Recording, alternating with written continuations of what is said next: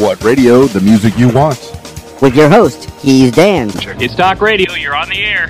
RadioWhat.com. What's up, party people? It's Keys Dan with RadioWhat.com, DJLittleRock.com, coming to you live and in living color from the Radio What studios. And this is my podcast, What Makes You Famous. It's an extension of the RadioWhat.com internet radio station that I've been running for quite some time.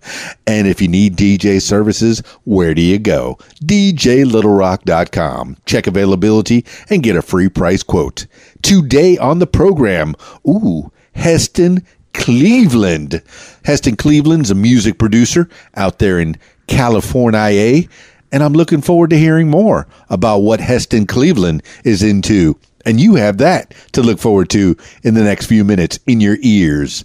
This week's public shows, let's see, Thursday night, I'm at the Old Post Barbecue in in uh, Russellville, Arkansas. That's the video dance party, karaoke jam. Yeah, you're the stars of the show. It's family friendly.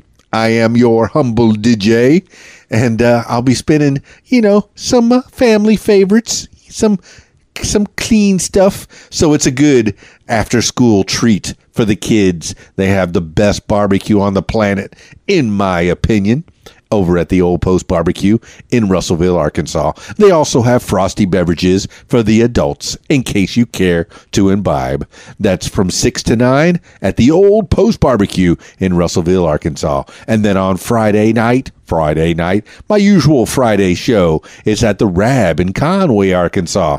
That's the video dance party karaoke jam. Yeah, I said karaoke. You're the stars of the show. Whenever I'm around, it's probably going to be karaoke. I'll have it there. It's available. You know, I'd like to DJ for the people, but you know, some people like to sing. So you can sing if you want to. They got a full bar. Now this this show is not for the kids. This one is an over 21 party.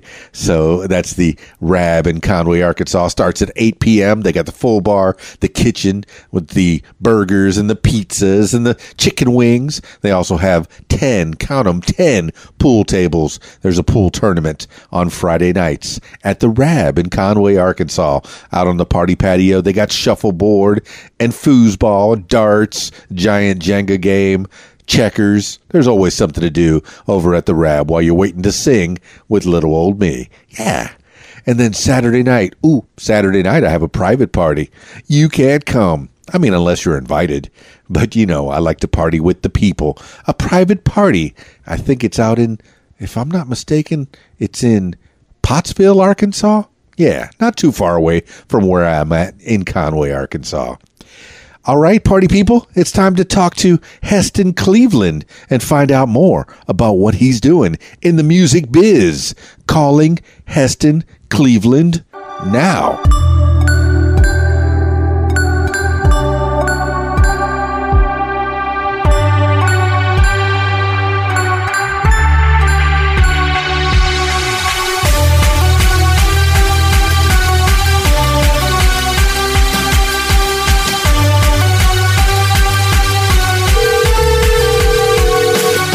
On time. Heston Cleveland, please. Speaking. Fantastic. It's Keys Dan with the What Makes You Famous podcast. How's your day? Man, my I got up this morning, so the start of the day was good. It's beautiful. Well, all right. Well, it sounds like you had a story to tell. Heston Cleveland, give the people a little idea of who you are. Well, first of all, my name is Heston Cleveland. My friends call me Hess, H E S S. I was blessed to be born to the legendary William Cleveland, which was Bill Cleveland, and my mother had the golden voice, Carrie Cleveland. I grew up in a household of musically inclined people. My dad played the keyboard and the drums, and I guess back then you called it the synthesizer. So he was literally a one man band. Yeah. And my and my mom had the golden voice. And you know, to tell the truth, I took it for granted. You know, I mean, I could stand to listen to it, and Right. actually, I thought they were pretty good. You know, but I heard it every day. You know, every day, all day. My dad had a a studio garage. I'm sorry, a garage studio Yeah.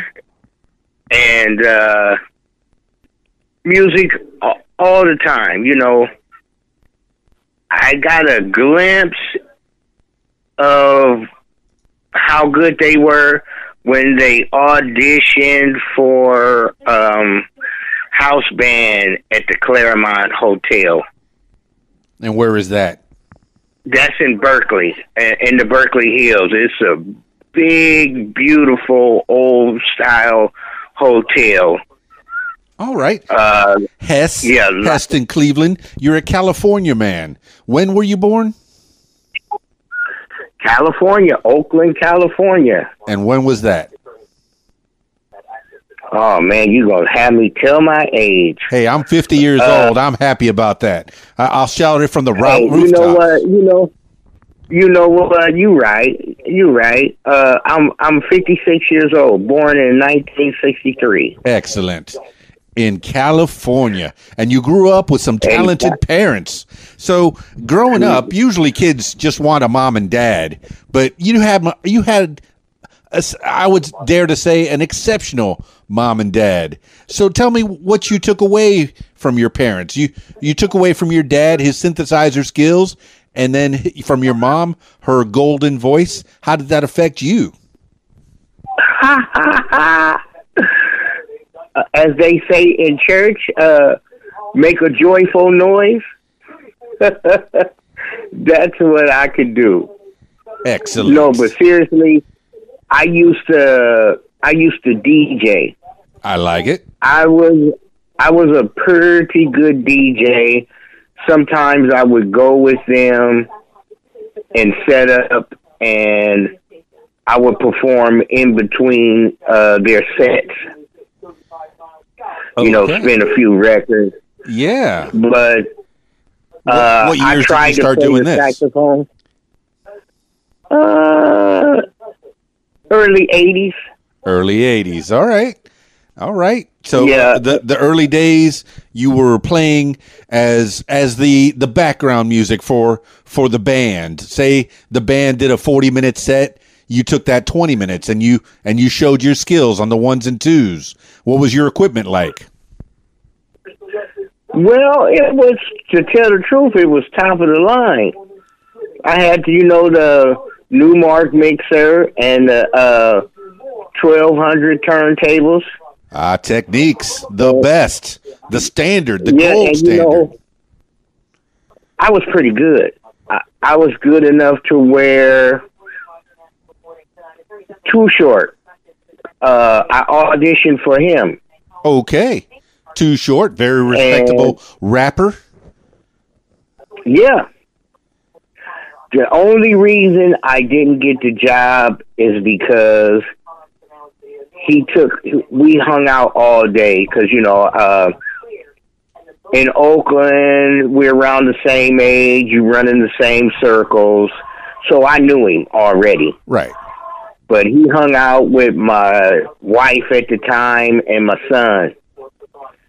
And, you know, we walked outside. He said, Hess, you're good and I'd use you. But come on, man, you know you know what we do after the show Uh-uh.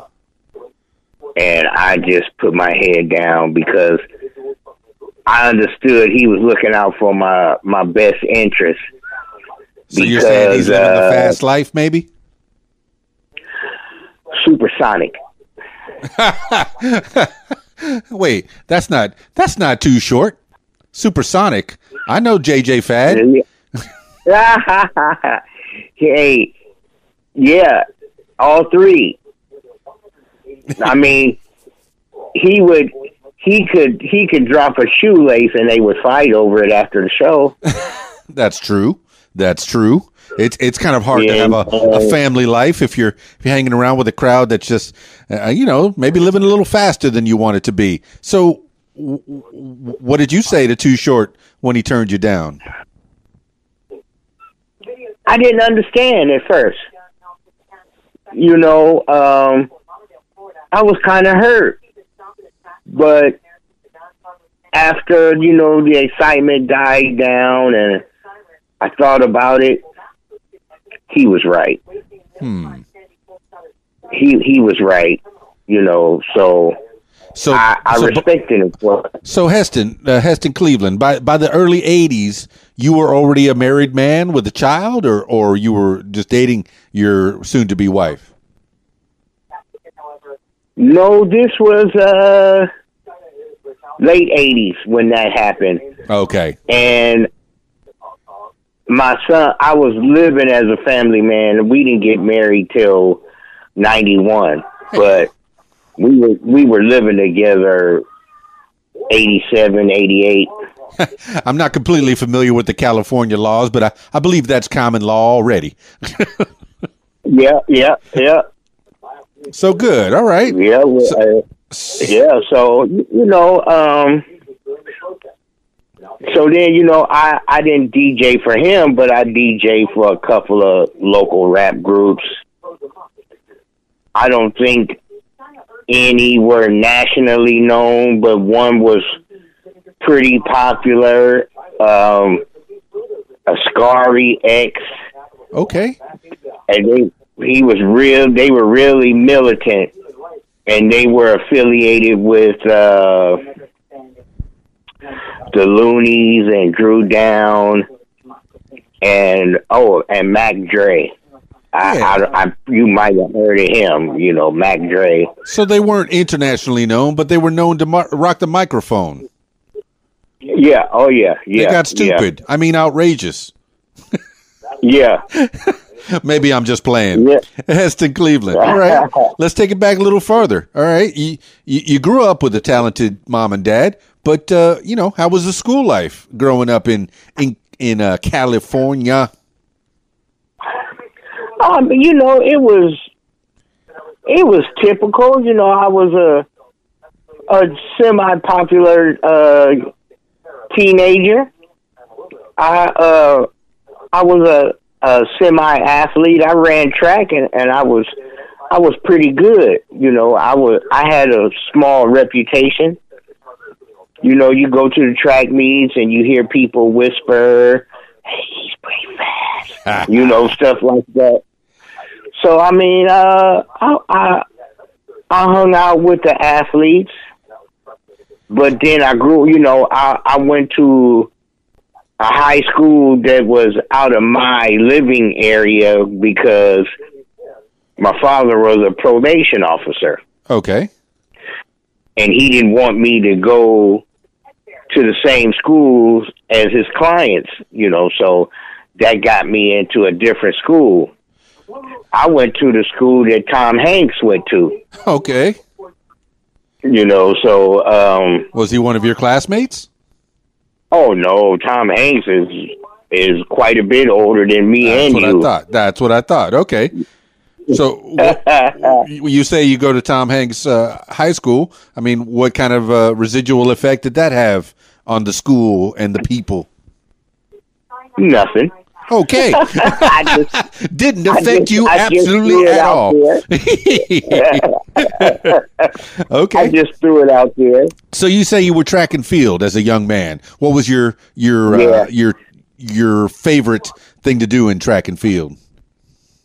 Run fast. Run fast. Run far or No, run I- fast I, short ran, distance? I, I ran I, I ran the 100, 200, and 4 by 100 relay. Okay, so mostly the short distance, but you were pretty good at it, and the kids all thought you were kind of fast. But you say your dad Yeah. was a uh, probation officer at this point. Uh, did he get Yeah, out of the music yeah. business by then? No, he was they that was his uh work job and his fun job was, you know, performing. They would he would do the regular 9 to 5 Yep. and then he would come home and go into the studio, you know, sometimes my mom would go back there, the band would come and they would rehearse for up and coming shows. or he would have a studio session. That's what you're doing. You know what I you're doing, mean, Hess. You're dropping knowledge on people. You know the the entertainment business can be good, can be uh, can be lucrative, but uh, for the most part, uh, the money's not steady, and you may not have uh, insurance. So, Dad had the day job to take care of that, take care of the family, make sure he had a steady job, Yes. and then the fun job. Hey, he did some music. So you all right? Continue. You know, but knowing my dad, he would play for free. If it wasn't for the lights and and the water, he would play for free because back in the day they would have what you call jam sessions where it would be at a particular spot called a hole in the wall where musicians would come and just jam. That is something mean, that still happens be- today. Usually on a Sunday night, right here in town, Conway, Arkansas, we have a, a jam, the Sunday night jam over at TC's, where a bunch of bands from a bunch of people from different bands get together. They learn from each other. Is this the kind of situation that you had? Uh, yeah, but and you know, no, no money would be passed around. You just come in, shake a hand, and sit down. That's not You unusual, know, and they ladies and would gentlemen. play. They would play, play, play, and then my mom, you know, it's just my mom and I now. So out the blue, she'll recall some stuff or throw up something uh, that I'm supposed to remember, and she'll go, uh, "You know, our friends would come over and." Your father would get on the organ or the piano and start playing, and first thing you know, we singing all night long. Aw. And how did that affect young Hess as a child, hearing all this good music in the house? You know what? I'm gonna tell you the truth. I took it for granted. As you Like said, like I was saying, like I was saying, when they auditioned at uh, the Claremont, the, at the, the Berkeley, there were some groups, man. right? I'm like, oh sh. There's no way they're gonna win this, you know, because it was it was a it was three it was three days, and bands played all day, Yeah. you know, and Friday, Saturday, Sunday. So I could remember midweek, I'm running in the house, running. He says, um, "Are you going to be around this weekend?" hmm And I looked at him, yeah. He says, uh, I need you to come with me to set up. We got the job. And I'm like, oh, man. So you okay. do a you know, roadie I was kind of, yeah, oh, yeah. Well, it wasn't by choice. I get it. He told me. he told me, you know, but I'm like, hey, you guys, yeah, you guys are pretty good, you know. But I just, to tell the truth, like, um, I started this campaign last September Right. and I I I separated myself from my mom and dad. You know, hmm I just listen to the music. They're good. I mean, really good. And the more I talk to people, the more they tell me that, man, your mom could sing. Believe And it. I look at her, you know, I look at her and I go, you can sing. And I'll approach someone and ask them for something, and they'll say, sure. And I'll go, man, thank you. and they'll say, man, your mom's royalty. She deserves everything. And now I'm at the point where, yeah, my mom deserves everything. And of course, that's my mom, so I'm not going to hear no. No, you cannot tell me no, man. You're not telling me about my mom. No. You're going to do this for me, you know. So I didn't know.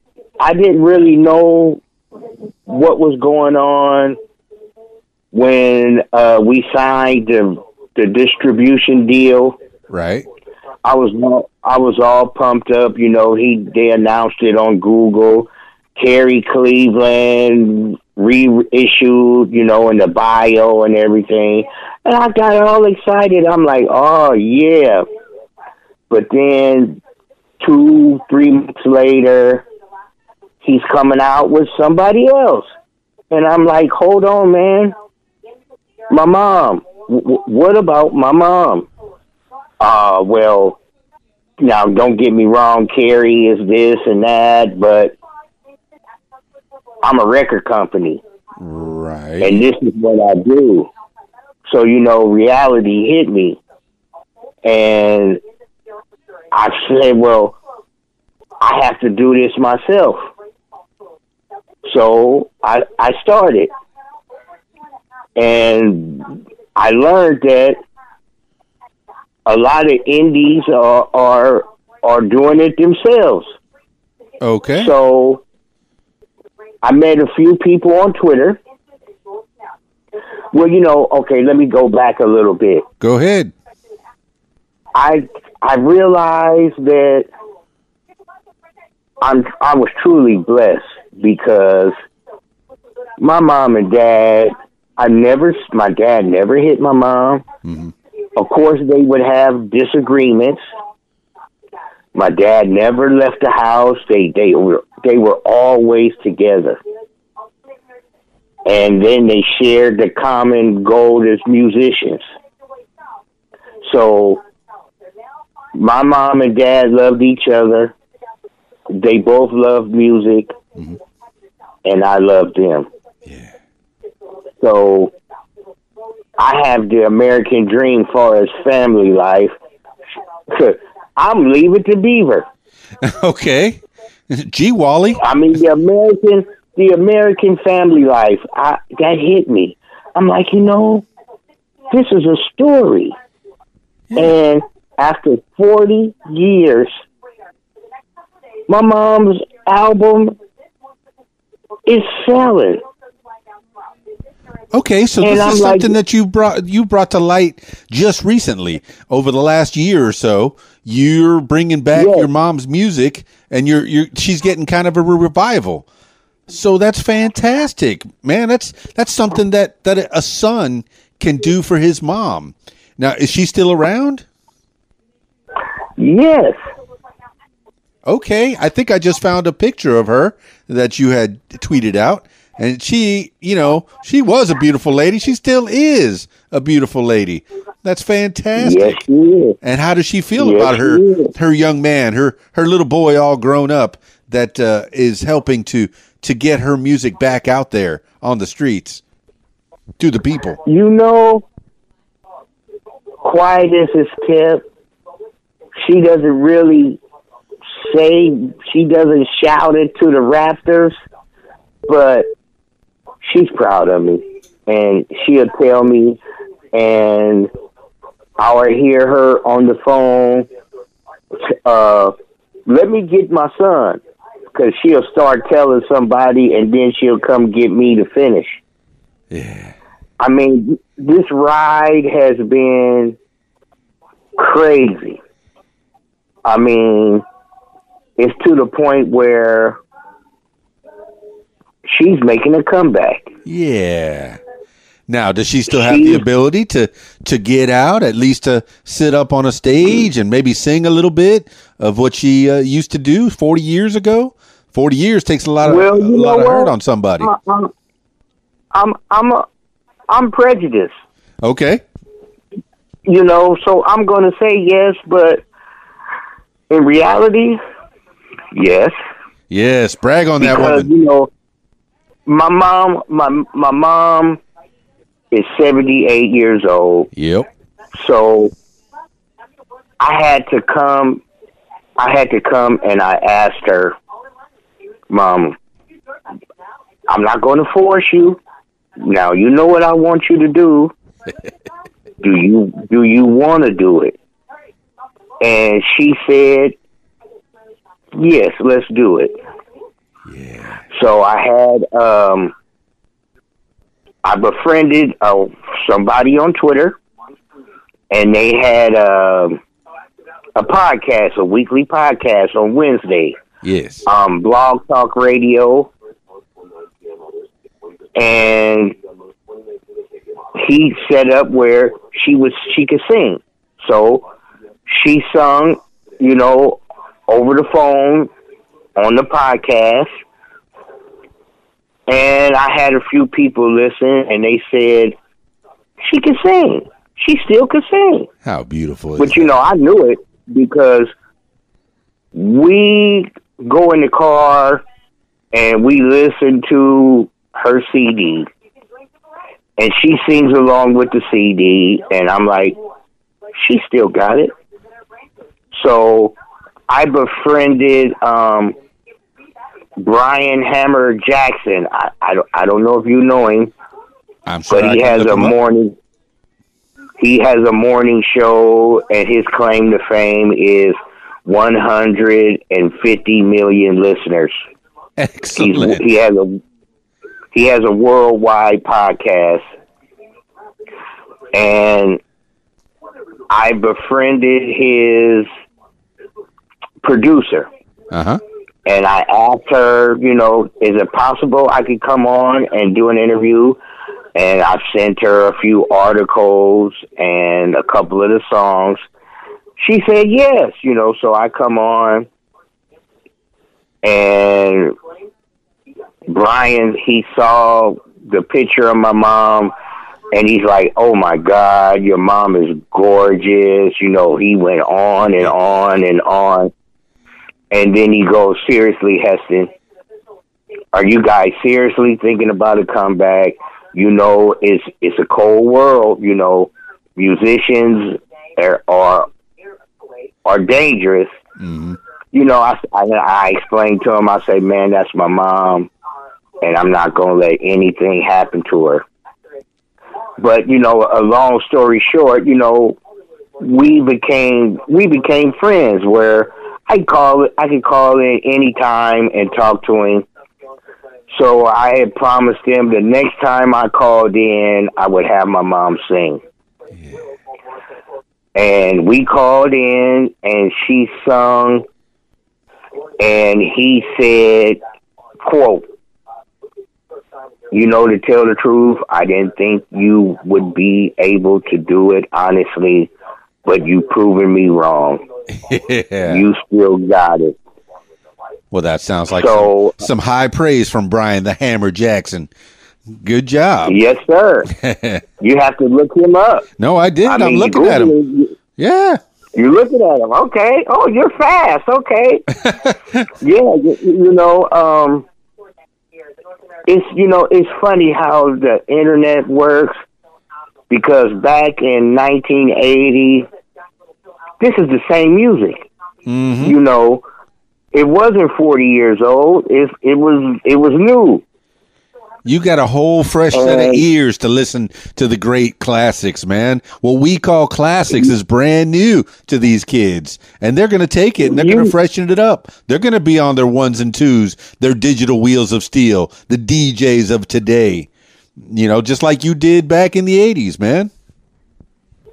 You know, I'm learning that because this this is all new to me. You, know, and then especially my mom. We're we're talking about now. We're talking about my mom. Yeah, you are. You know, and it's it's it's hard for me to fathom that because this is my mom. Yeah, the great Carrie Cleveland. I'm explain looking at a poster of her uh, appearing at the Bancroft Street Lounge, and this is back in July 2 of 1980.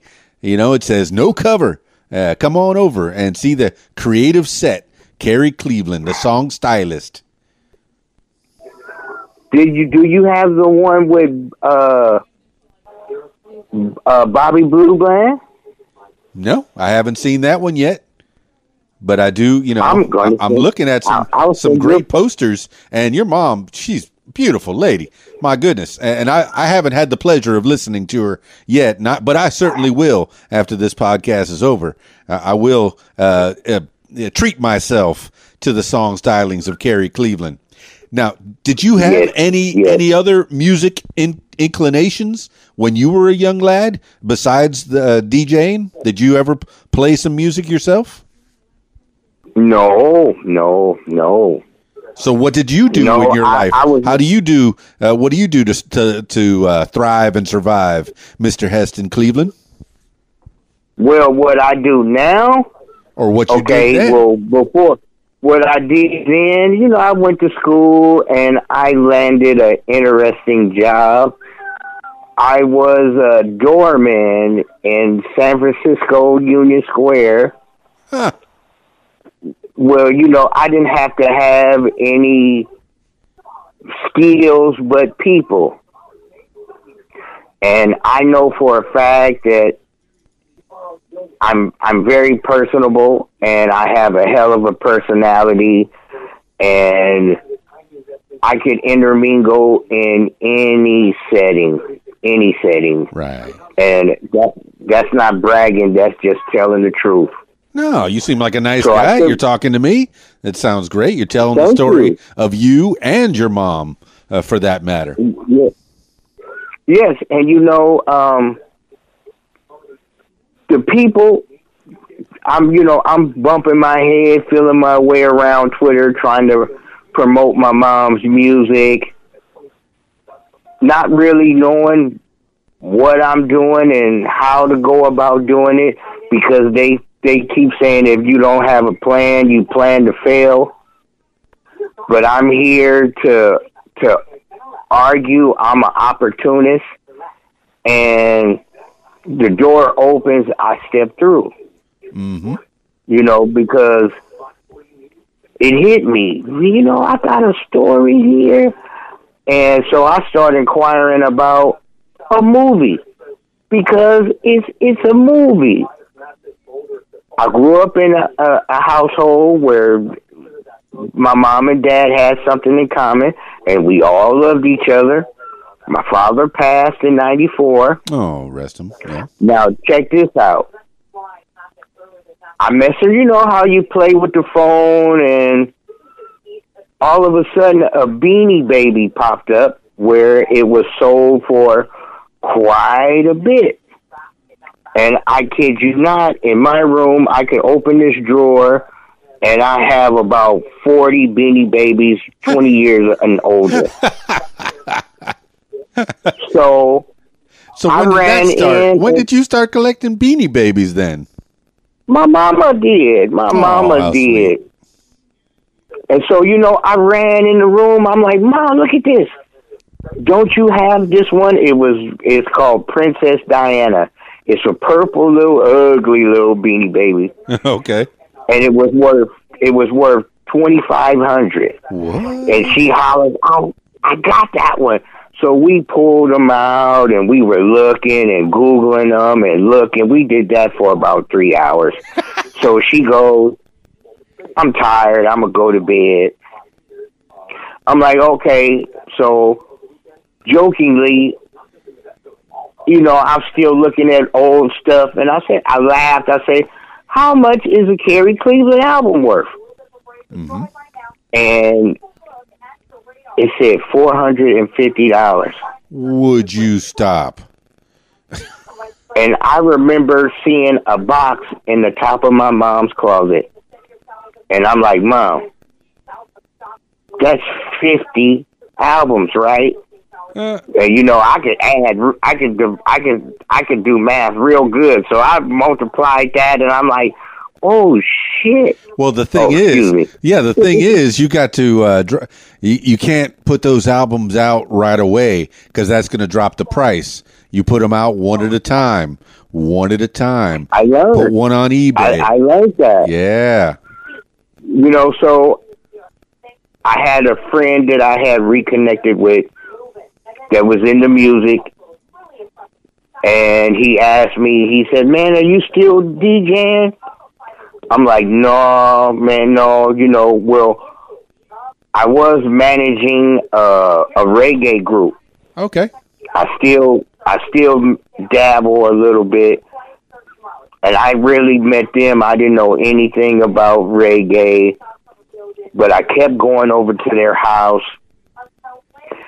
And the name of the group was Rankin Screw and Ginger. I like and it. Ginger, she was she was the the keyboardist, and Rankin Screw was the vocalist. So I go in, and it's people in the living room, and she whispers, "Do you know who they are?" I'm like, "No." She said, "Those are the Wailers," and I'm like, "Wait a minute." Oh, Bob Marley Wailers. What you know, because I only know like, uh, right? You know, because I only knew like two or three groups, right. and that that was one of them. I'm like, oh my god. She said, yes, Rankin's the house band for the Wailers. Whoever comes to town, they look him up. Yeah. So I I met the Wailers. I, I met Don Penn. I, I met the great Frankie Paul. You know, just hanging out.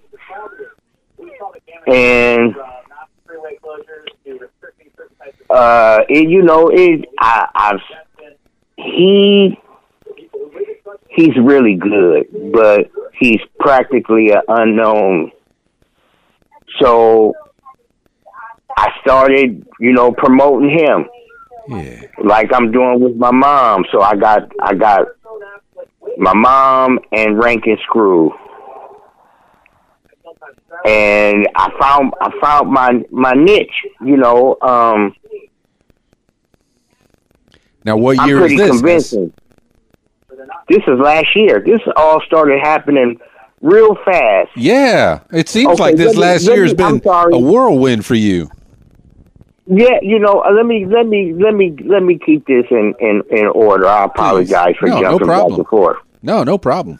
Uh, um. So you know, my friend, he took an album and took it to a store in Berkeley because Berkeley is known for vinyl. I mean, you could go to a record stop, store, you could buy and sell vinyl. Yeah. So he put a couple in for me on consignment. And he said he was hanging around the store. And all of a sudden, this guy calls and says, Oh my God, you got a Carrie Cleveland album. Yeah. Where did you get it from? And he goes, I know the son. So he calls me and says, Man, this guy wants to talk to you. So I said, Give him my number. So a week later, he called me, and my mom answered the phone, and she brought it to me. And he goes, It was that Carrie, Carrie Cleveland? Uh, I'm like, Yeah, you know, yeah. So he says, I want to reissue the album. And I'm I'm I'm like, okay. You know, we weren't doing anything with him. Well, Just I don't. a- I don't know uh, about that. You you have fifty albums that are pretty close to mint, and they're pretty valuable. What is a reissue going to do to the value of that record? Do you know what that's all about? Nothing. It's not going to drop it in value at all because it's still 40 years old. Yeah. It's, it's 40 years old, and I joke and say, no fingerprints. Yeah. You say they've been sitting in a box for quite a few years. Sitting in the box with, with plastic, mint condition. I mean, I, I'm looking at You a know, picture so of your beautiful to- mama holding one of her records right there. Yeah. Um, I took her to this is this was this was a this was a story where she realized this is really going down. My son lived over by uh, this theater, and it was a guy that bought and sold records. So I say, Mom, come on, let's go. Let's go to this store. So I took two albums, and we walked into the store. And you know, I go, "Hi, how you doing? Um, you buy records?" He said, "Yeah." So I put one on the counter, and before I could turn it around, he stumbles back and he hits the wall, and he goes, "That's a Carrie Cleveland album. Where did you get it from?" And I'm short, but you know my mom is shorter than me. Okay. I, I stepped to the side and I pointed to her, and he goes, "Oh my God, it's you! Yeah. It's you! I thought you were dead." What and how did what, how did that make your mama feel? I mean, being recognized after all these years. You know, she just now starting to realize, hey, this is something. Because we've done, we've uh, did a, a couple of news uh, station interviews, television interviews. So we're pretty popular in the area. And I have a shirt, I have shirts with the album co- picture of the album cover on it, Yeah. and people go, "I've seen you before," and and then they'll go, "Where's your mom?" And I'll point to her, and they go, "Oh my God, you got a beautiful voice," and then they comment on, "Oh, you got a great son." He's they. She said they they say how many people kids will wear the picture of their mom. you know, so I kind of laugh about that. Well, it sounds we'll sounds, places. sounds like your mom had a you know had a great effect on quite a few people uh, in her lifetime, and and it looks like your mom and dad. I mean, because I know he produced that record. Uh, he, I mean, that what a great team they became. I mean, what do you know of their story uh, growing up? That's what that's what I've been that's what I've been preaching. They were great parents. My dad was the neighborhood dad, you know, because I was an only child and we had a pretty tight knit neighborhood where we would meet up on Saturday, go to the park, and we would play street teams. You know, we would we would play the next block over in football, baseball, or my dad would load us up in the in the van and we would go to the beach. We would we would go everywhere. And I have friends still today. Like uh I don't know if you know of him uh Sway, DJ Sway. Pretty easy to look him up. And Yeah, I, am pretty uh, sure I, I've played a few of his his tracks. I I know he's got uh, uh, what has he got? Oh my goodness, he's got like some dance music uh, that I've played over the years. Uh, Well, he he he he, used to DJ Rapper. stations, and he does a, a a morning podcast now in New York. And he was a television DJ for BET 106 & Park. that's where I've heard of him. Okay, that's that's where the name is familiar. And now I'm looking him. I'm looking looking him up here. American journalist, Yeah. radio personality, executive producer, and rapper known as Sway. Yeah. Yeah, and anytime I needed anything, he would he would help me out. And I asked him, I said, "Hey, it's, it's Jonathan White. Why are you doing that?" And he said, "Heston, I, my father wasn't in my life, and your father took time out with me." Oh, and that meant a lot to my brother and I. And you know, it it brought it brought tears to my eyes that my father affected people like that. Because, like I said, he was the neighborhood dad, and I'll see my old friends, and they'll share a story. Remember when this? And we would laugh, laugh, and they say, "I miss your dad, man," and I'm like, "You, I miss him." Yeah. You know, I was I was talking to my oldest friend. He, I've known him for fifty years, and I'm tell I was telling him about the music, and he goes, "Man, I've been there since day one," and I'm like, "You have," because he lived two doors away, and he heard the bass in the studio as much as I heard it. You know and it's it's you know it's just funny how the internet has made it so much better for good music to be shared because I'm I have met this last year I have met so many good people. Um I did when I first started I didn't know what I was doing. Uh, people would go, "I'm going to tag you," Yeah. and I'm like, "What's tag? What's that?" It's what You you, know, do, so man, to to- help spread the word. I've been You know, retweeting some of your Google tweets all uh, for the last few uh, last hour or so. Yeah, you know, I'm good at it now, but I didn't know started last year. and uh RT, what the hell is RT? Yeah, that's a retweet. You got that right. I- Yeah, you know, I know that now, but when I started, that's how I started. I didn't know. so I met this I met this one young lady named Kimberly. We talked in uh in the direct messages and she says, I'm gonna help you fix your page.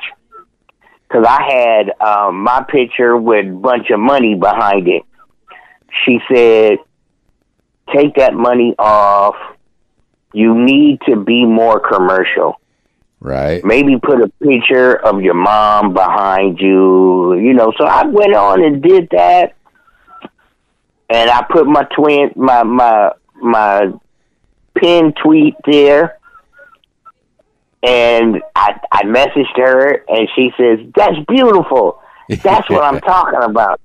So then, you know, she told me to rotate stuff and make sure you have your mom's music in sight, you know. So I started I started reading different people's pages, seeing what they did.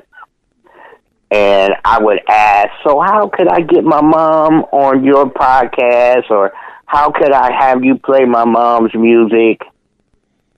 And I would send it to them and at first, you know, they wouldn't accept it. But then all of a sudden, it's, I started growing because I was stuck on like 200 followers for quite some time. right. So I started following, following, following, following. And then I saw uh, this contest. And I was thinking, well, my mom music is old, and these people probably don't even listen to this music.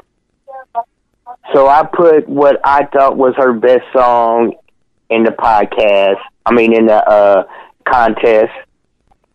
And Friday morning, well, Thursday night comes, and they said, "Congratulations, you made it into the top 40." How sweet is that? you know, and I'm like, that's beautiful. So I had a doctor's appointment and I couldn't listen to the show. So I messaged them and I said, well, can you please tell me what place my mom is in? And they said, you can see for yourself. And I sent them a picture in the doctor's office. Yeah. And I said, "Well, can you please tell me I have I can't look, you know, I'm I'm I'm waiting for the doctor." And they laughed and they sent me she's number 30. Whoa. You know, so bullet. sarcastic sarcastically I said, uh, is that good? you know, and he said, "Come on, man, we get over a thousand submissions a week. Yeah. Your mom, your mom placed number thirty her first time. That's amazing." And you know, I'm like, oh, yeah, yeah, yeah. So I'm like, they like it. So uh, I got my chest got a little bigger, so I put another song in, Yeah. and then that went to 23. What? And I'm like, they like my mom's music. What's not to like? So, you know, but I mean, could, see, that's where it comes back to. That's my mom. yeah. You don't know her like You know- that. That's just it. She's just your mom. You don't know she's a superstar. No. So, long story short, two weeks ago, her song placed number one. Yeah. How does that number feel? one. I laid in bed and cried. Yeah. I cried because I know what it meant to my father. Yeah. If you knew my father, you would cry too. Well, I know you're if- from what you said. Your dad was a great dad, man. Took you out to play and took the neighborhood kids out to play. I mean, it looks like he he made some time for you, whether he was working the the day job or trying to do some studio work. He still made time for baby Hess. Yes, he did. And and you know, I get so emotional talking about him because I know how how blessed I am. That's why I'm pushing this campaign. Uh, it's nothing that's going to stop me. I look at Spotify.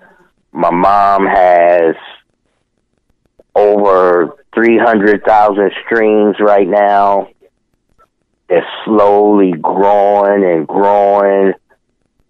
And people have inquired about a biopic, you know, um, a movie. And I jokingly said, this is a lifetime movie.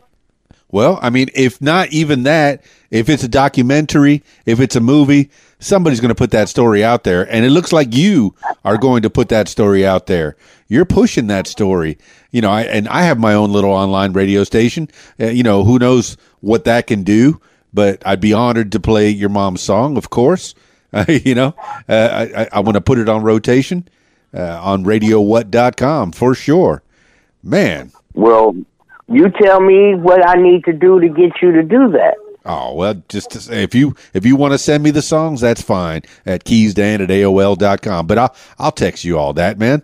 But uh, Okay. I, am learning about you, uh, Heston Cleveland, and through I I mean th- just you you became a good person because of that, man. And you had the pride. It, I could hear it in your voice. The, the pride that you have in your mom and dad, and, and you know any other family members that that you have in your life that that have helped you along the way, or any other people that have helped you along the way, Heston Cleveland? Well, truthfully, no. He's a self-made man. You know, um, I'm a okay. I always been the person that would start something and not finish it. Right. I'd give up. But you know, my dad was my best friend. Yeah. I was the I was the best man when they remarried. You know, um, Well, tell me about they got married. They got married twice. Oh, all right. You know, so my dad asked me to be the best man. How sweet. You know, uh, even as my marriage was failing. Oh, You know, because that's all. I I just wanted to be to be them. You know, um, I had one son. He had me, and I just wanted I just wanted a family like that. but it wasn't it wasn't meant to be at that time. Yeah. So, you know, my dad died, and I still think of him. And when this came about, I knew how my dad loved music, and it, like you said, it's pretty good. So I dedicated myself to making sure the world could hear his music. Yeah. And sounds like they made a good team, what- man. You know that what that's what consumes me right now. I wake up promoting. I mean, I'll, I'll email radio stations, send the MP3, send the artwork, wait for them to message me back.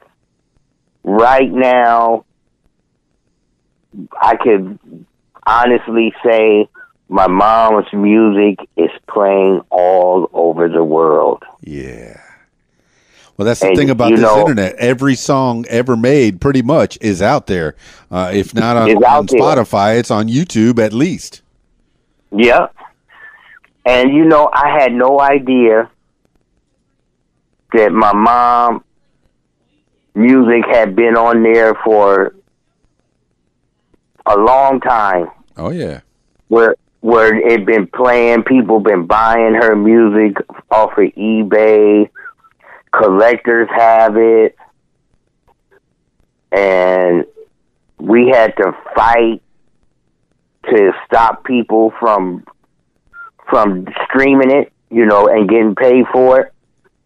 So uh, we had to go through that, you know, a cease and desist. I, I guess I'm saying it right. Right.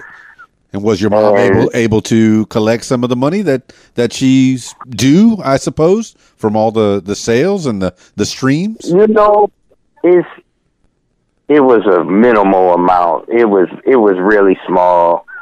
Now the the problem I'm having now is I rushed and we signed the contract, Mm, not knowing what we got into. So now I'm I have to go through the distributor myself and in order for us to make some real money, we have to do record signing parties where my mom authenticates the record. See, that's exactly what I was thinking when you said reissue. That's going to devalue your records, man. And and what are you going to get from that? What is your your mom going to get from a, a reissue? I, I I know the record business can be shady, man, and sometimes it, it slaps you in the face, man.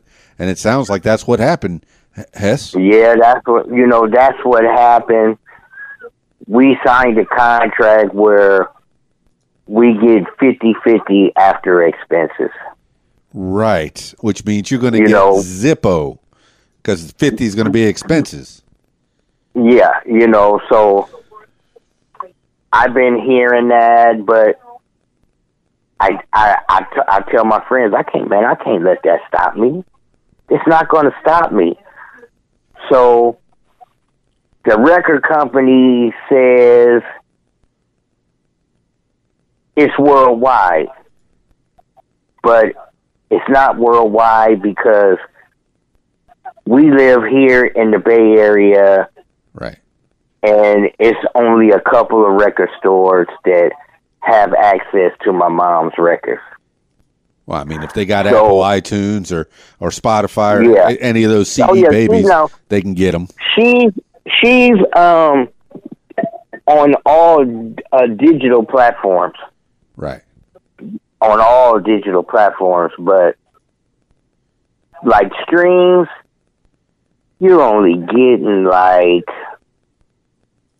point zero zero eight Better than zero. Hopefully, everybody streams and puts that uh, puts that song on their playlist, on their own personal playlist, and that way it just keeps playing and playing and playing. Man, get your mama some money. you know, well, we're averaging a thousand streams a day now. I've been, you know, I've been monitoring it, Good. you know, because it's my mom, and I, I do, I do everything. I look. I, we've been averaging eight hundred to a thousand streams a, a day. Not too shabby. Now, I don't have a song that's doing that. Go get you it. know, you know, um, the fast money comes with the hard copy sales. I'm learning. Right.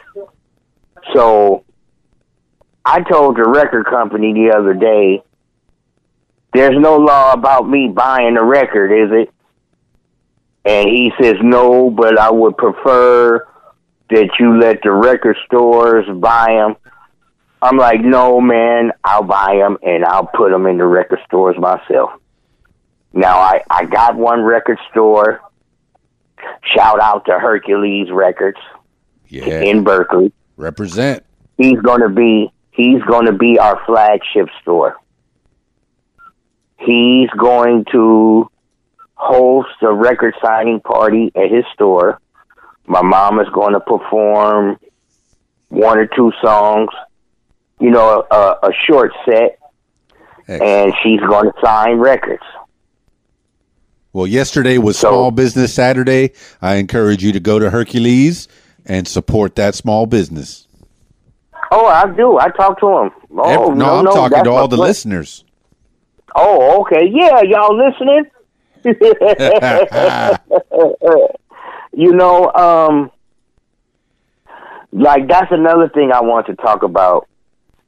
The people that have approached me and shared their love and advice and knowledge to me has been amazing Excellent. like one uh radio station I asked him, you know, I say, "Can you play my mom's music?" And he said, "Heston, I I love your mom's music, but I can't do it." And he wouldn't tell me why, but he did. You know, he re retweeted my whole page and did a bunch of stuff. Yeah. And I said, "What?" And I asked him his name, and he said, uh, "Arthur." And I said, "Can I call you Art?" He said, "Sure, you can, Heston." I said, "Art, why did you do that?" He said, "Man, because I love my mom like you love yours." Oh. you know and just this week i um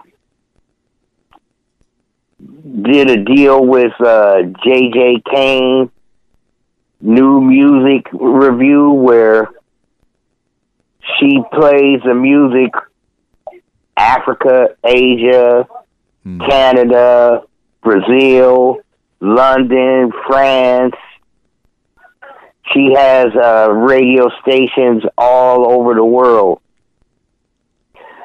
And I see uh,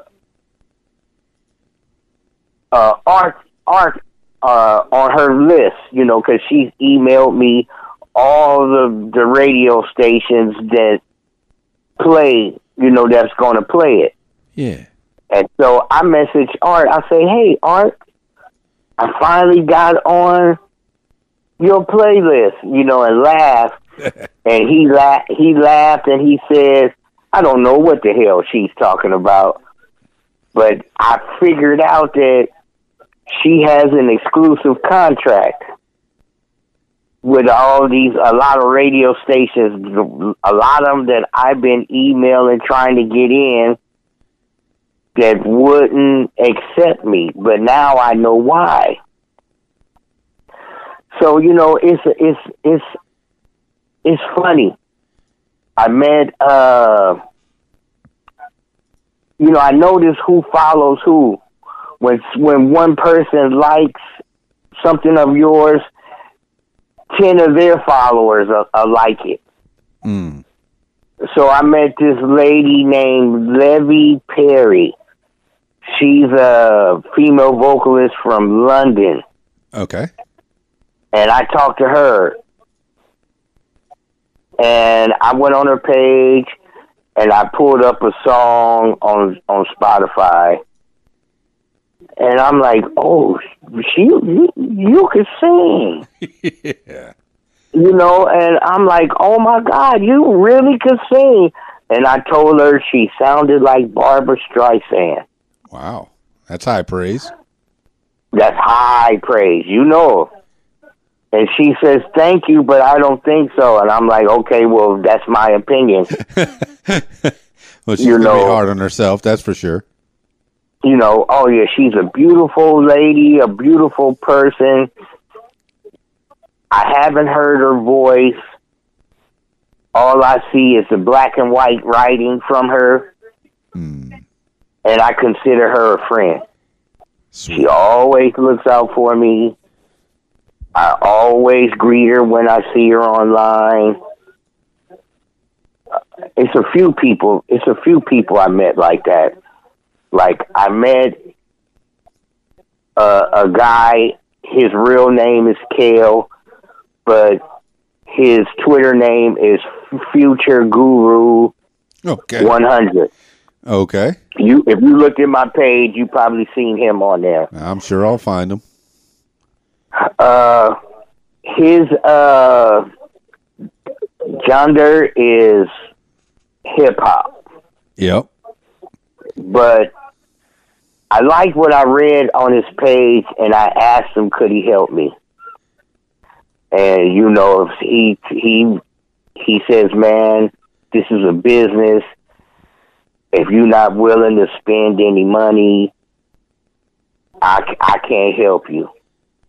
You know, I understood that, and I sent him an article from a guy named named Tim Harold hmm that I gave him. He did a nice article. I sent him uh, an original copy, and people were like, "Man, you crazy! You spent a lot of money." Yeah, you crazy. I'm like, I, I, by any means necessary. And I really liked what he wrote. Yeah. So he goes, "Oh, okay. So you serious?" I'm like, "Man, I'm I'm not playing, man. This is my mom we're talking about. You're gonna you're gonna hear me say that a lot. This is my mom. It is your You mom. know- you got to be You know- you got to be careful, man. This this record business, I don't know too much about it, but I know it could be shady. We've already said that. It's shady, yeah. You know, I've been burnt a couple of times. Don't get don't get me wrong. I bumped my head. Yeah, hopefully you learn from that. Oh yeah, yeah. You know, so future guru, he listened to the to the to the music, and he goes, "Oh my God, man,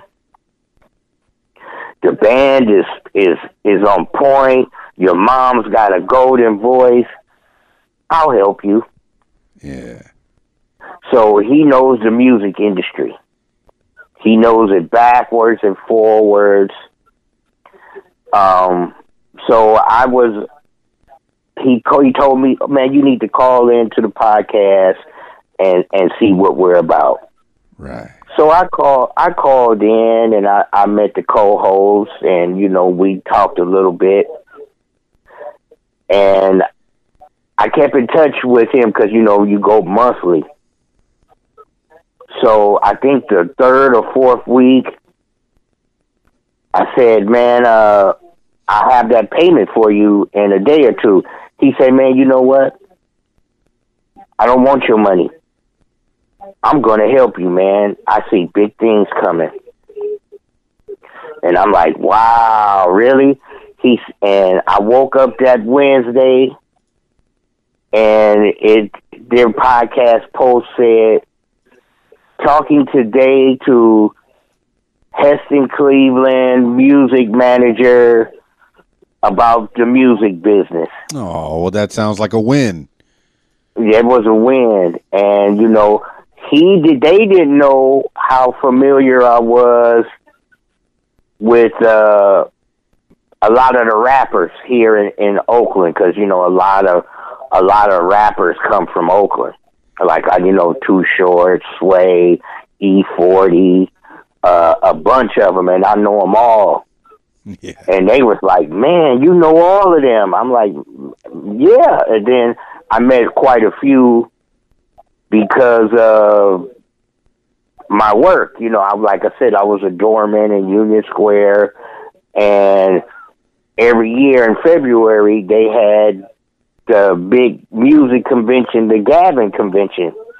Uh-huh. So, I mean, we were one block from the main hotel. So a lot of rappers and singers stayed at our hotel. I met Pebbles. um, uh, uh, um, Guru. I met Run DMC. Oh, yeah. Um, yeah, uh, LL Cool J. yeah, a lot of West Coast right there. Yeah, you know, uh, Easy E. Uh huh. Uh, of course, well, I knew um, Tupac. You know, I knew him, Yeah. and uh, Money B, uh, Rankin Scroo uh, did a couple of songs with Money B. So I hung out with them. You know, I was, I had, you know, I know a little bit about the music industry, but I really didn't know the behind the scenes, the marketing part. Right. As a DJ I- in the '80s, you can you can learn the music. I mean, I started DJing in '86. Of course, I haven't given it up. I'm not giving it up. I'm not doing it. I'm going to keep going. You know what? I sure wish I did. I sure wish I did. I Yeah. I miss it, but you You're know, not too old for this. I I lost interest when they went to CDs. You know, once they got rid of the vinyl, I Yeah. just couldn't. I couldn't see myself DJing. Oh man, I was good. My hand-eye coordination was. I mean, I'm. I was show. I was a show DJ. Ah man, I'm I was good. I had a reputation. If Uh, I was don't, doing I don't think I was the best, but uh, you know, I, I gave up my Technics back in '99. I I knew how to go one and two, but uh, you know, I Right. did CDs one one party and I didn't like it, so I, I went to MP3s. Man, now I'm you know now I use the MP3s with the controllers, and that's that's the way to go because you can you can get the songs faster and, and you can get Yeah. more variety. That's what the kids want, more variety. You know, when you, when you were a DJ with the uh, with the vinyl, you you had a couple of crates, and that's all the kids are going to hear that day because you didn't have anything Yeah. else. You had those two crates Yeah. of music, maybe one crate. No, I had six or seven crates. I Ah, was tired. I was tired at two, three in the morning. you better believe it, man. If you got to hump all that stuff by yourself, I mean, uh, yeah, I used to take maybe one, maybe two, and I think maybe three crates at the most. But uh, for the most part, it was maybe two crates. Man, you know, I D- I DJ so much that I would play a game. Pick a record. Right. Okay, they pick a record. I say, okay, give me forty minutes. Where do you want this record to play in this mix? You know, it was then it was easy. No, I'm not going to put it at the beginning because that that's too easy. right. Tell me the fourth, fifth, sixth, seventh, eighth song just to like that. I mean, that's go to, to from- let them know that you're doing it live, of course, man. Yeah, uh, you know, I would do that, and I say how long you would want each song to play. I said I could play thirty songs in fifteen minutes. Get out of here! No, watch me. Well, I mean, you it, technic, technically it's 15 songs an hour if you play them all the way through. But yeah, Yeah, that, but that's you know- fitting a lot no. of little little bits in, in those in, Yeah. in those 15 minutes. That's for sure. and you could you could snap your finger to the rhythm through all of them. I wouldn't miss a beat. I used to play a game where I'd keep it all at 128 a minute or 135 a minute. And the whole party would be, you know, three hours of 128 a minute and be like, is that the same song you've been playing all night long? Right, right. they be tired. yeah, yeah. Put a slow jam on for me. Okay, no problem. We got yeah, that. let me sit down. You know, uh, I would do stuff like that, and but you know, like to show you how popular my dad was. yeah, Uh, Tower of Power used to come by the house, yeah. Now and then, believe it or not, En Vogue came to the house. I believe it. Why would you lie? That's beautiful. Yeah, because I sure don't want nobody to call me and tell me you lying. Uh-uh. But no, they came to the house, and it was uh, uh, a a short story. My best friend played uh, baseball, Yeah. and you know we would sit. We had a a, a good seat, you know, a special section where all the player family would sit. And so um, the lead singer for En Vogue was married to one of the players. So I sat two seats over from her, and I go, Cindy. And she looked at me, and like you know, okay, you know, you know my name, but you know, of course, I know your name. You're En Vogue. Right. But I said, "You remember me?" And she looked at me like, "Remember what?" I said, "You used to come to a uh, a garage studio in East Oakland." I said, "Your manager name was Charles." And she looked, she said, Oh, yeah. And we start talking and laughing. Ah, you know, my dad, my dad was uh, before his time. And I had a, I had a friend that my father taught how to play. hmm And he wrote a couple of songs for Too Short. And he says, I want you to come with me to this to the studio. It was at um, Sausalito. And the Sausalito's an island off of the Golden Gate Bridge. All right. You know, and it was a state of the art studio. So we go there and sit down, and Too Short was just staring at me. Now, you know, I know him, so I'm like, man, why are you looking at me like that? And he said, your dad still got them record cutters. And I just fell out the seat laughing because my dad, I don't know where he got them from. He bought two record cutters Uh huh. and he called himself trying to press records. Okay, that's what I thought a record cutter was. I've Yeah, never pressed a record just said. myself. You know, uh, uh, oh man, he was like, he'd come give me, come check this out. And it would, it would play, you know, but then it, eventually it would slide on across. Oh, He said, I'm getting better. You know, I'm getting better. And I laugh, you know. And it was funny because Too Short remembered that. And I just got a kick out of that. I'm like, my dad really had a, uh, a influence on you guys. Because, like, my friend that he taught, he taught two, he taught three of my friends.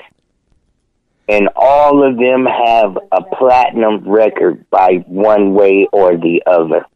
That's great, man. Well, it sounded like your dad tried tried some things, man. Uh, you know, before there were CDs, there was records. So, yeah, if you could press your own records, you, you might be able to put something out independently.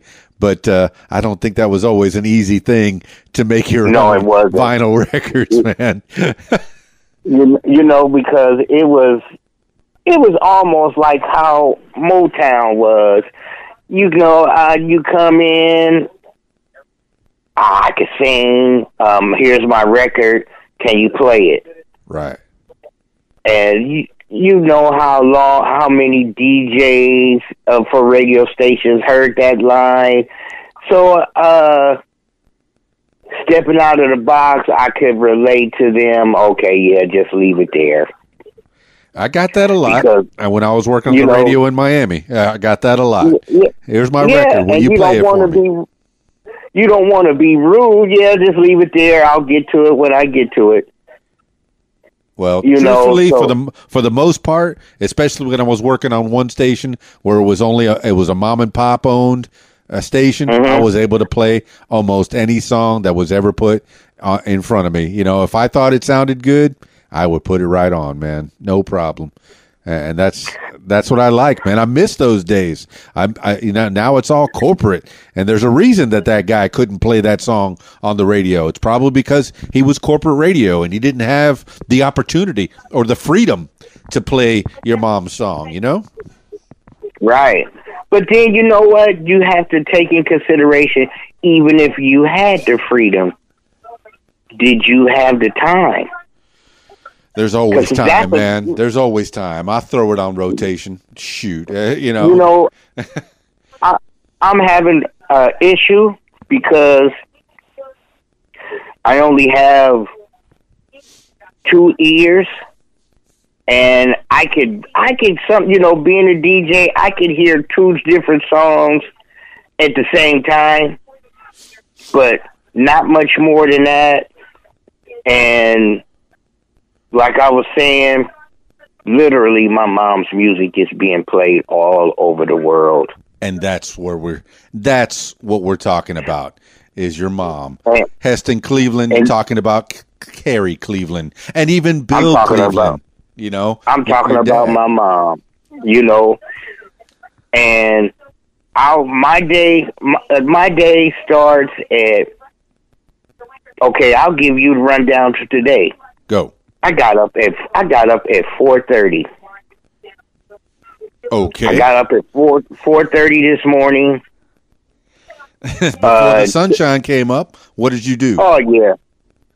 Checked checked uh, my my messages on Twitter. Checked my emails. Uh, see who played my mom's song. Commented and thanked them for playing it. yeah And then uh, I would get tagged for an up and coming show. Now, the problem is a lot of people you have to trust, but you at least want to hear one show, you know, to make sure that they are playing it. Now, I have, I have put my foot in my mouth a few times. Man, I thought you was gonna play my mom's music. yeah Hes- Heston. It's been in rotation for over a week. yeah that's the thing uh, my my internet station it it tweets every time it plays a song so you'll know you'll know when i'm playing your mom's music you'll know when it's on radiowhat.com because it'll tweet right at you Right. You know, that's what I've been asking a lot of them. I say, can you uh tag me when uh you play the song? Well, a lot of people don't have that technology. They, they'll be able to play it, and sometimes it'll Right. tweet, but you have to set it up to tweet at somebody. So, I mean, that you know what's funny? That future, uh, future guru one hundred. He he already tweeted at me. He's following me on Radio What Twit. How about that? Here we are talking about him a little bit. You know, because that's you know, I met I met him about four months ago. Yeah, and we have the same common goal. And that's that's this music you know. He has the same vision i have because we we sit up and talk like how you and i are talking right now. Yes, and he's he has more knowledge of the music industry than than I do. And he tells me man this is what we need to do. We're going to get your mom's Spotify up her YouTube up. And I'm like okay cuz you know my mom has a video of Northern Soul Girl dancing. Yeah. and it's a, it's it's pretty close to six hundred thousand views. Excellent. You know, and I would tell you another thing. I met um, Paul Paul Ben. He was the lead singer of the Platters. Okay. I mean, you know, we, we, when you've been around as long as us, uh, I, you start to meet people. it sounds like you you've met some people along the way. So what did This Paul is on Twitter. This is this has been in the last month. Oh, okay, okay. you know, he followed me and I followed him back and I I messaged him and I said, Well, you know, I looked him up. I'm like, The platters wait a minute.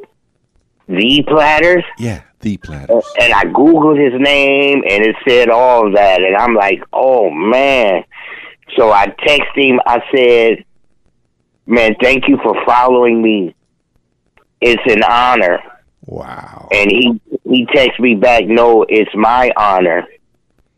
And so, you know, uh I run and tell my mom, Mom, uh, how uh, the platters, and she starts singing the songs. Oh, they sung this one, they sung that one, they sung this one.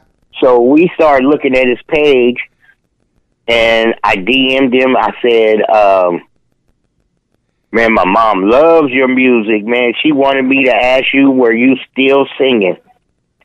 And he says, "Man, I retired this year."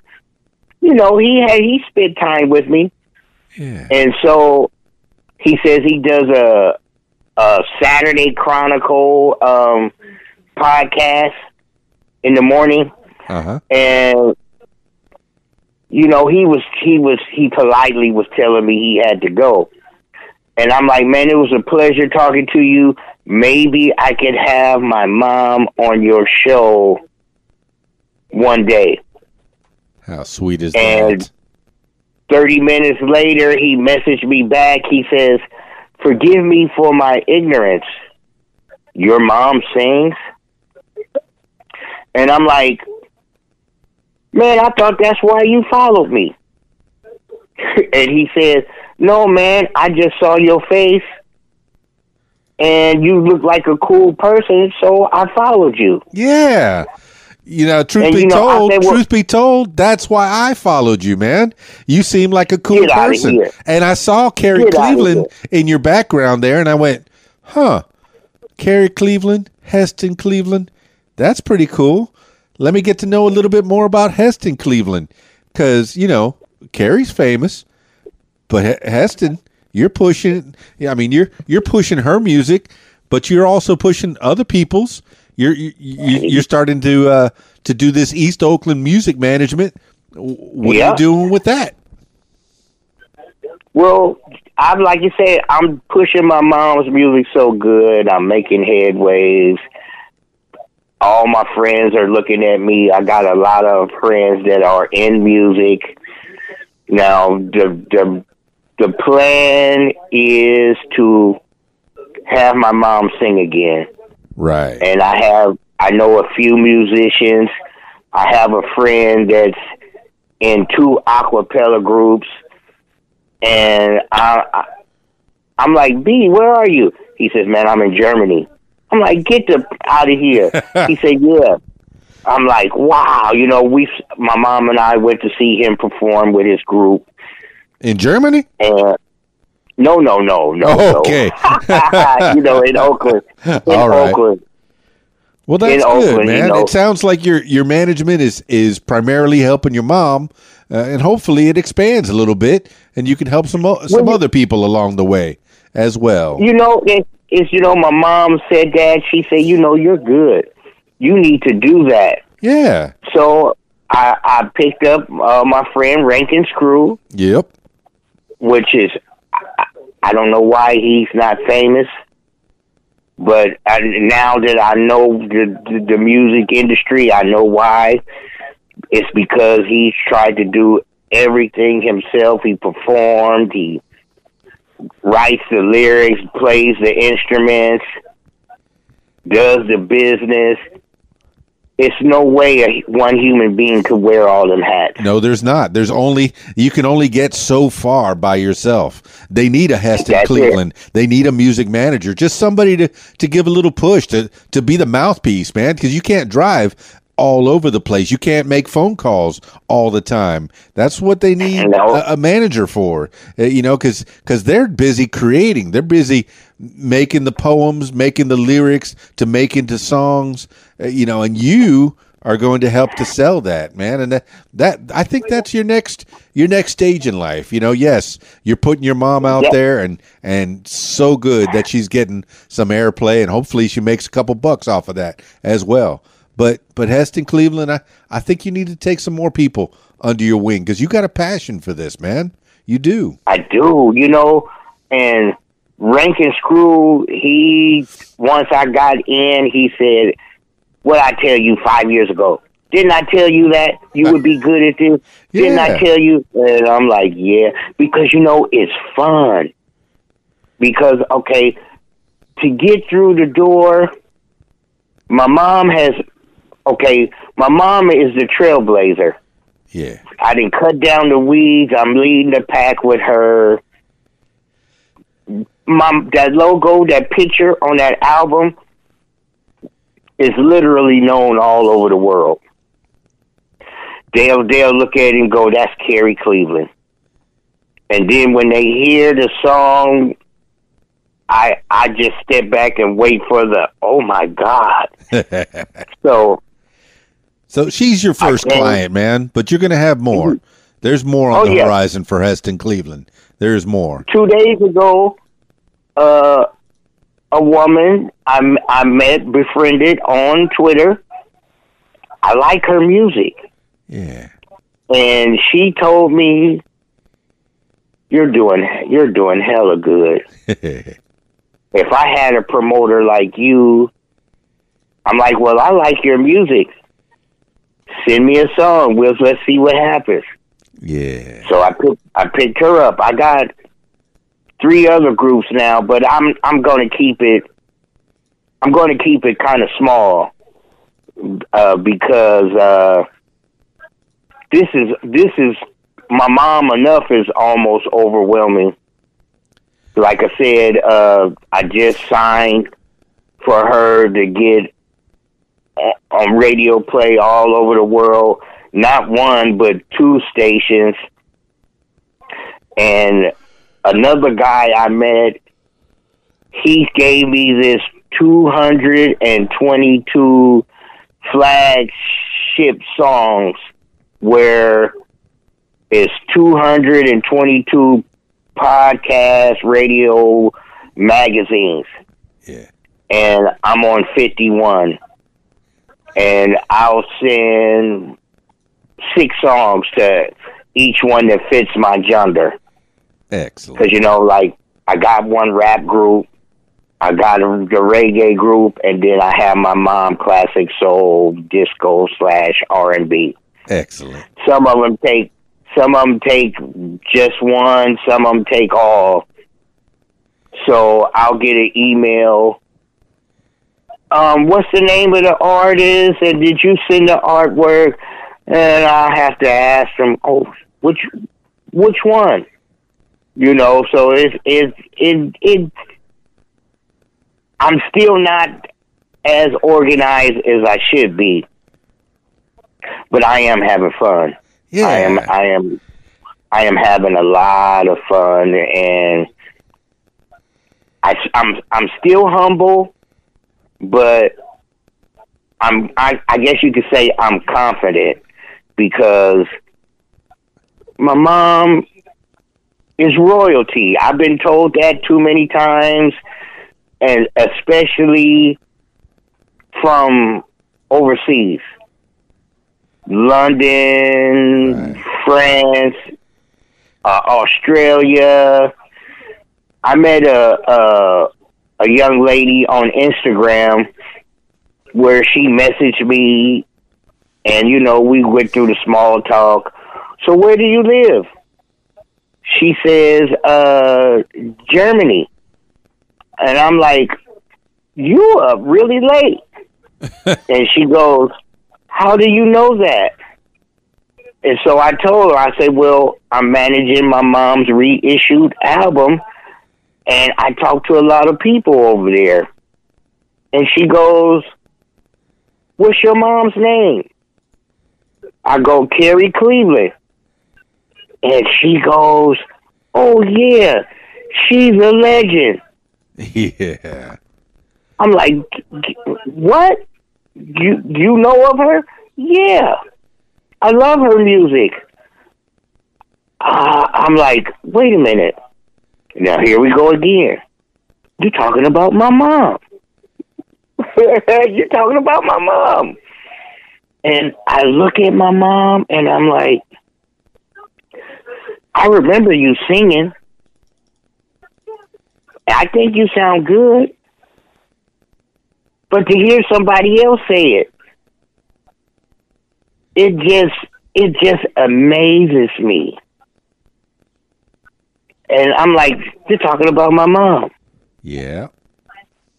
And my dad, oh my God, he was he was the best key uh, keyboard player I ever heard. And he's the one doing the the synthesizer on all of her tracks, right? Every instrument. Right. He did it all Every on synthesizer, word. all keyboard. Um, left hand, right hand. Oh my God. I used to before. Okay, he had a heart attack Oh, in December, yeah. and he lived. Yeah, and he lived to March. Oh, He would lay in bed when, because like I work swing shift, so I would be home during the day, and my mom would come home about four thirty, and you know I would leave about two. this is your doorman job you were doing? Yeah, Yeah. and he would say, uh, "Set up the keyboard for me." I get up and set it up, and he would play, and he would bring me out of my room, and I would just stand there with my mouth open, and he had this smirk, and I'm like, "Man, you bad." I just shake my head. Uh, he was real. He was really good. He had an entourage. Everywhere he went, he had an entourage, and at his work and as a musician. Right. My dad was a was a was a leader, uh, take charge type guy, and he would make you feel like you were the only one in the world. Now, I didn't realize that until he died because I, I'm I'm I'm about to switch it up because I was addicted to a few things. Unfortunately, I'm I, I'm afraid to say, Hmm. and I'm just saying this to tell you a story. Okay. I got off of work because I kept my job because I wasn't a street hustler. I worked for my drugs. You know, I, I get my paycheck and then I go run and do my drugs. So I met this guy. You know, I gave him something to take me home. And my father, I think, had been gone a year. And he was he was talking about my dad, not knowing that that was my dad.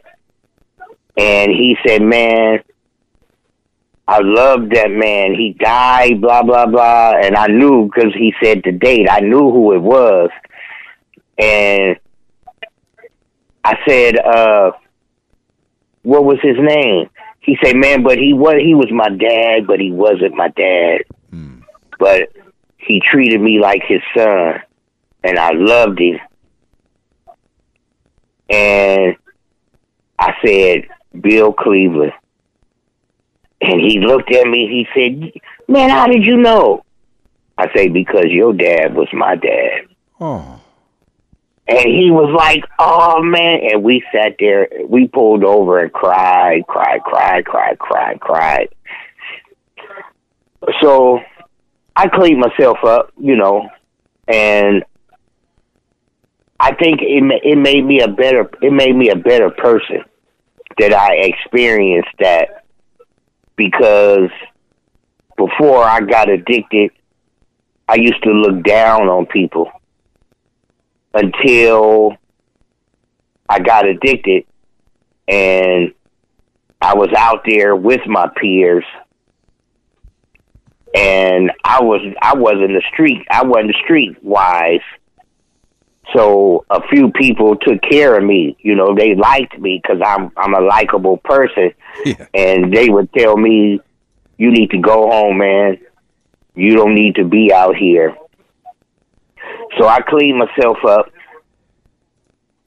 and I would drive down the streets in Oakland, and my mom would be with me. And I'm like, hold on. And she said, where you going? I said, I seen a friend. I hit the corner, pull over, jump out the car, hug them. I mean, you all right? You need a couple of dollars. I mean, it really made me a better person. You're a good. Dude. I guess you know, it's it's a it's a, it's a life lesson, and God showed me that way. You know, because like I I should be dead to tell the truth. I got caught in a few situations where I just took that sigh and go, okay, if this is how it's going to end, this is how it ends. But I'm here talking to you, so God gave me a reason to be here, and I pre- I'm pretty sure I I found that reason. Um, I have a friend that wants me to do some motivational speaking to some street kids. So with my newfound lease on life and my determination now, like this is all happening within the last year and a half because I've learned that hard work and dreams come true. If you believe, if you you get out, I get out of bed. I, I'm I'm di- I'm on disability. Mm. I I don't feel 100%. I'll never be 100%. I have spinal stenosis. Oof. I used to be a track star. Now I can barely walk a straight line.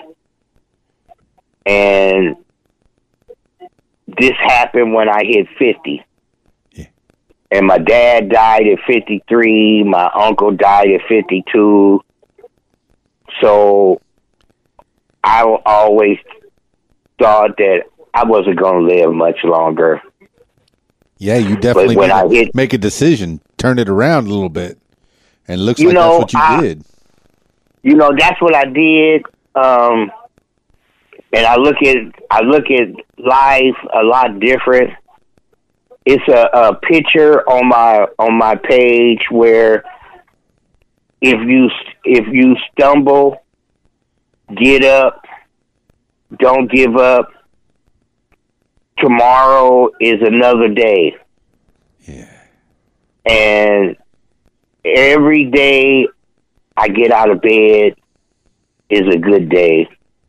No matter how bad I feel, if I could get up, I could always make it better.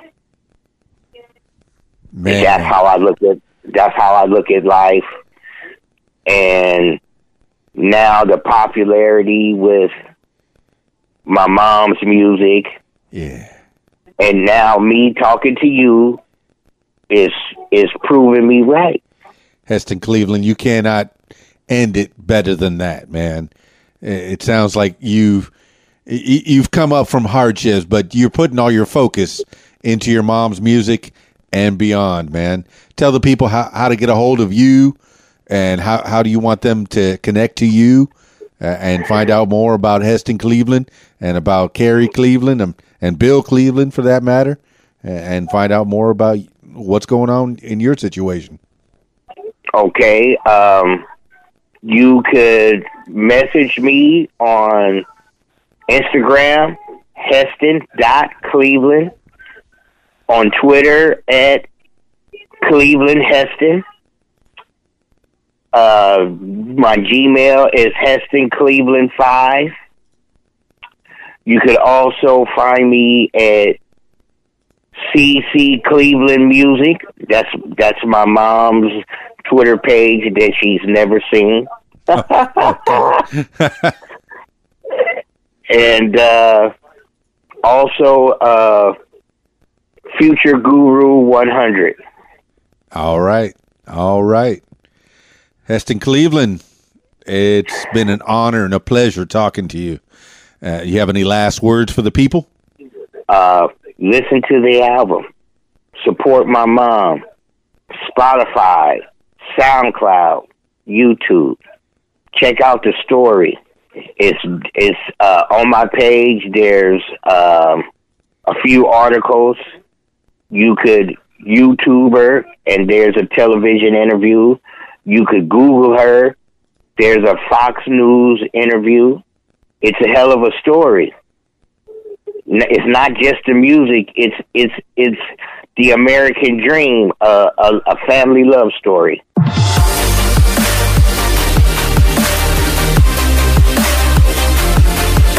Well, there you have it, party people. Heston Cleveland. Yeah. Can you hear the passion that he has for his mama and his dad? Can you hear it? Yes. Find the music of Carrie Cleveland all over the interwebs.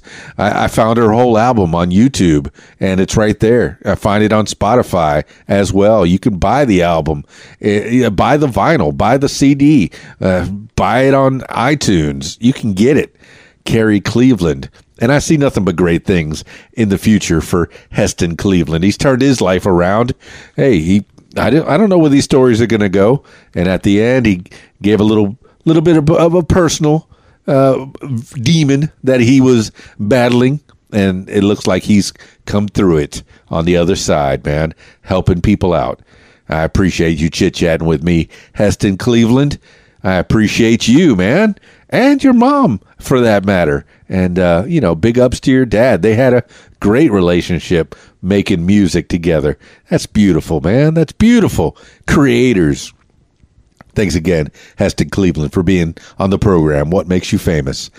If you'd like to tell your story, I encourage you. Give me a call at 501 470 6386 or email info at radiowhat.com. That's it for me. It's Keys Dan, radiowhat.com, djlittlerock.com. Peace. I'm out of here. If you like what you hear, follow What Makes You Famous social media. Use the hashtag What Makes You Famous. Follow on Facebook at What Makes You Famous.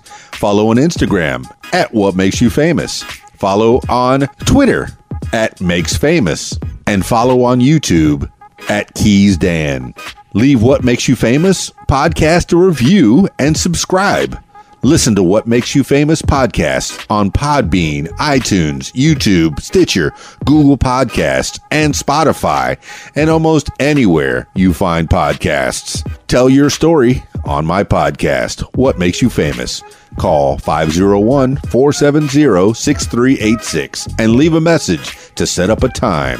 You can support What Makes You Famous using the PayPal link, paypal.me forward slash Keys Dan. Email info at radiowhat.com. What Makes You Famous podcast is a production of Keys Dan Enterprises Incorporated at keysdan.com. Thank you for listening. Radio What? The music you want with another great quote. You've got to dance like there's nobody watching.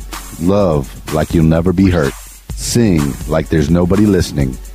And live like it's heaven on earth. William H. Purkey. The music you want is on RadioWhat.com. Be on Radio What. Call 501 470 6386. Say your name, where you're from, and you're listening to what? The music you want is on RadioWhat.com.